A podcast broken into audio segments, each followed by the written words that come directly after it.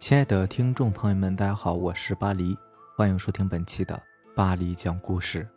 咱们今天晚上要分享的这篇故事名字叫做《自驾游撞邪》，作者小东。这件事情是我姐讲给我听的。她说她的朋友一大家子人开着两辆车出去自驾游，由于路途比较远，天都黑了还没有到呢。路上经过一个桥洞的时候，小孩说要尿尿。就在桥洞里面停了车，等小孩尿完尿之后，上车继续赶路。走着走着，就感觉有点不对劲儿。车里面明明只有五个人，前边两个男的，后边两个女的，带一个小孩可是大家总是感觉还有别人。这几个大人坐在车里面也是觉得胆战心惊的，但是现在在外面路上也没有什么人和车子，也不敢乱说，毕竟这些东西还是很邪乎的。车继续往前走，突然车里的孩子就开始哭了，呜呜的哭个不停，别人怎么劝都没有用，就是停不下来。大家都很害怕。这时候后座有一个女的突然想到一个办法，她把手上的红绳解下来，系在了小孩的手腕上，孩子立马就好了。还没等大家喘口气，那个把红绳拿出来的女的忽然就像是变了一个人似的，不停的扇着自己耳光，一边扇。还一边说：“叫你多管闲事儿，我叫你多管闲事儿。”旁边的女的和孩子吓得是哇哇大哭啊，赶紧停下车。后边车上有个人，平时就比较横，很嚣张的那种。他听说了事情过来后就骂开了：“你谁呀？想死啊？别给我找事儿！”骂了一会儿，车里的女的停了下来。后边车里面有人拽出一串佛珠，扔到了女子的身上，佛珠突然就碎掉了，而女子。也恢复了正常，清醒以后还惊恐万分地说：“刚把红绳系在小孩的手上的时候，就过来一个红衣服的女子，上来就扇他耳光，一边扇还一边说着叫你多管闲事儿。”大家也都是吓出了一身的冷汗，也没有心思再去玩了，马上调转车头就回家了。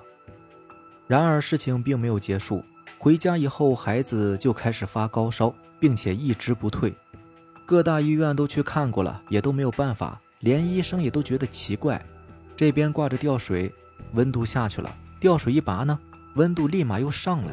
最后医院也不敢再看了，医生偷偷的告诉孩子家长说：“你这孩子怕是撞邪了吧？你不如去找那些看看。”作为一个正规医院的医生啊，让孩子去看鲜奶，这真是不容易啊。孩子的家长呢，赶紧就带着孩子回了家。并且去了小房子那里去请鲜奶看看。说来也是奇怪，这个孩子一进鲜奶的家里，高烧立马就退了。鲜奶看了看孩子，就问大人：“你们这段时间呢，是不是出过远门啦？”大人一听，连忙说：“是啊，出去旅游的，只不过路上撞邪又回来了。路上有没有遇见一个桥洞啊？有的，有的。”你们还下车了吧？把那天的事情详细的讲一下。大人赶紧把事情一五一十的告诉了仙奶。听了大人的描述，仙奶沉默了良久，叹了口气：“哎，完了，完了！”这大人一听就急了，忙问：“什么情况啊？我孩子还小呢，你一定要想办法救救他呀！”鲜奶又叹了一口气。哎，你们有所不知啊，那个红衣女鬼应该就是在那个桥洞里被车撞死的。只不过你们刚好路过，并且小孩还下去尿尿，那个女鬼就看好了你们家的孩子，想找他做替身，所以你给他系红绳，女鬼才打你，说你多管闲事儿。本来你们已经吓跑了他了。可没想到啊！你们回去的时候又从桥洞过了一遍，这女鬼是跟着你们的车回来的。如果我没猜错呀，女鬼现在就在房子外边等着呢。只要孩子一出去，肯定还会发烧啊！两个大人苦苦的哀求，求仙奶一定要想办法救救孩子。哎呀！我就算救得了一时，估计他也躲不过一世啊！两个大人一听有希望，赶紧就求着仙奶想办法。仙奶看孩子的父母如此的哀求，实在不忍心，就决定帮他们试试。他拿出了一个护身符给孩子带着，并且告诉孩子的父母，这个护身符必须一直带着，除了洗澡的时候，其他的时间都不准拿下来，而且必须要等到十二周岁以后才能不带。红衣女鬼也不会就此作罢的，她现在已经认定了这个孩子，但是她进不了家门，所以说只要孩子出门，就必须随身携带。孩子的父母是感恩戴德的谢过了仙奶，就回家去了。只不过在他们走之后，仙奶又悠悠地叹了一口气，说：“躲得了初一，躲不过十五啊，命啊！”而这边回到家以后呢，孩子是真的好了。自此以后，对孩子也是严加看管，护身符也是要随身携带。可是孩子终究是个孩子嘛，慢慢的。就有了抵触心理，不想带，迫于父母的压力，没有办法才没有拿下来。很快，孩子都十一岁了，再过一年，孩子就安全了。可是有一天体育课的时候，别的孩子看到了这个孩子的护身符，别人就问呢：“你带的是什么呀？”孩子就说了：“这叫护身符，不带的话会有鬼来抓我的。”其他的同学都是哈哈大笑，都开始嘲笑这个小孩，说他是个胆小鬼。这个孩子也实在是受不了别人的嘲笑，而且早就不想带了，所以啊，一把拽下了护身符，随手就扔进了垃圾桶里，这才得到小伙伴们的认可。很快又和小伙伴打成一片了。放学后在回家的路上，这个小孩正过马路呢，明明是绿灯，可还是有一辆飞驰而来的轿车撞上了孩子，飞出去好几米远，孩子当场死亡。而那个司机呢，也早已经吓傻了，浑身都在颤抖，嘴里面还在不停的嘀咕着：“油门不是我踩的，油门不是我踩的呀。”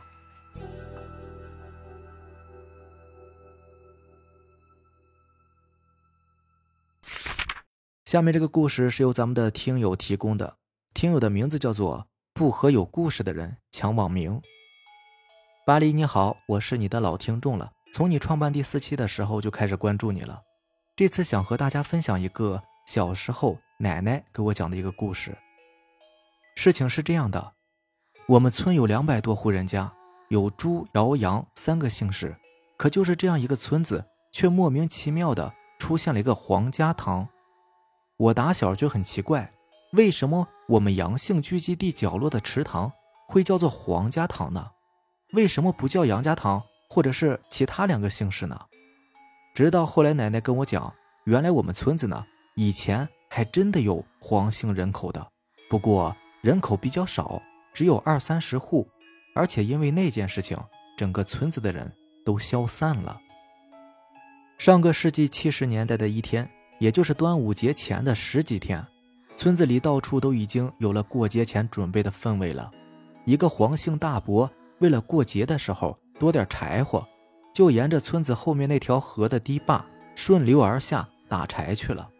结果是越走越深，竟然在所有人未踏足的堤坝深处的河湾里，发现了一棵五人才能合抱住的空心古树。更惊奇的是，他竟然在大树的树心里面发现了满满登登的铜钱。那个时候的铜板也不是什么稀罕物件，根本不值钱。我奶奶她父亲。就曾经用一箩筐的铜钱去打了一个四斤重的烧水壶，所以黄大伯看着铜钱也没什么兴趣，反倒是觉得那棵大树挺拔雄壮，正合适做一艘威风的龙舟。好在端午节的时候为族里面争风头，所以就回去叫人商量好之后，全族的人出钱出力，赶在端午节前打好了一艘漂亮的龙舟。还把从树洞里面发现的整箩筐的铜钱，就像是鳞片一样码在了龙舟的身上。从远处一看呢，活像是一条古青色皮肤的巨龙。我们那边的习俗呢，五月一到就开始端午节赛龙舟的预演。当时黄家人的龙舟一下水，就像是装了马达一样，在河面上奔腾起来。船上的青壮爷们儿也是越划越有力，所有人都不由得赞叹。真是一条好船呐！到了五月初五端午节那天，这条船更是带着皇家的男人们一路披荆斩棘，斗过了附近几个乡镇的好汉。可就在这时候，怪事儿发生了。当时时过中午，江面上所有的船都在休息，却偏偏听到了一声沉重的鼓点响了起来，一声又一声。看赛龙舟的人都感到很好奇，划了这么久了。怎么还有力气啊？这是哪家的汉子呀？然后人们就看见江面上一条腾龙般的船在浪花里翻滚，龙头炯炯有神，龙身灵光闪闪，整艘龙舟以机动船都不及的速度飞快地向着上游游去。舟上的皇家汉子们像是中了魔怔一般，跟着鼓点和号子疯狂地挥舞着手臂。终于，观赛的人们发现了不对劲儿。开着带着螺旋桨的小船追了上去，最后只看见整艘龙舟扑腾一下钻进了最上游的一个河湾里。小船上的人赶紧上前营救，可是除了一个抱着牛皮鼓浮起来的鼓手之外，河湾里却找不到一个人，甚至一块木板。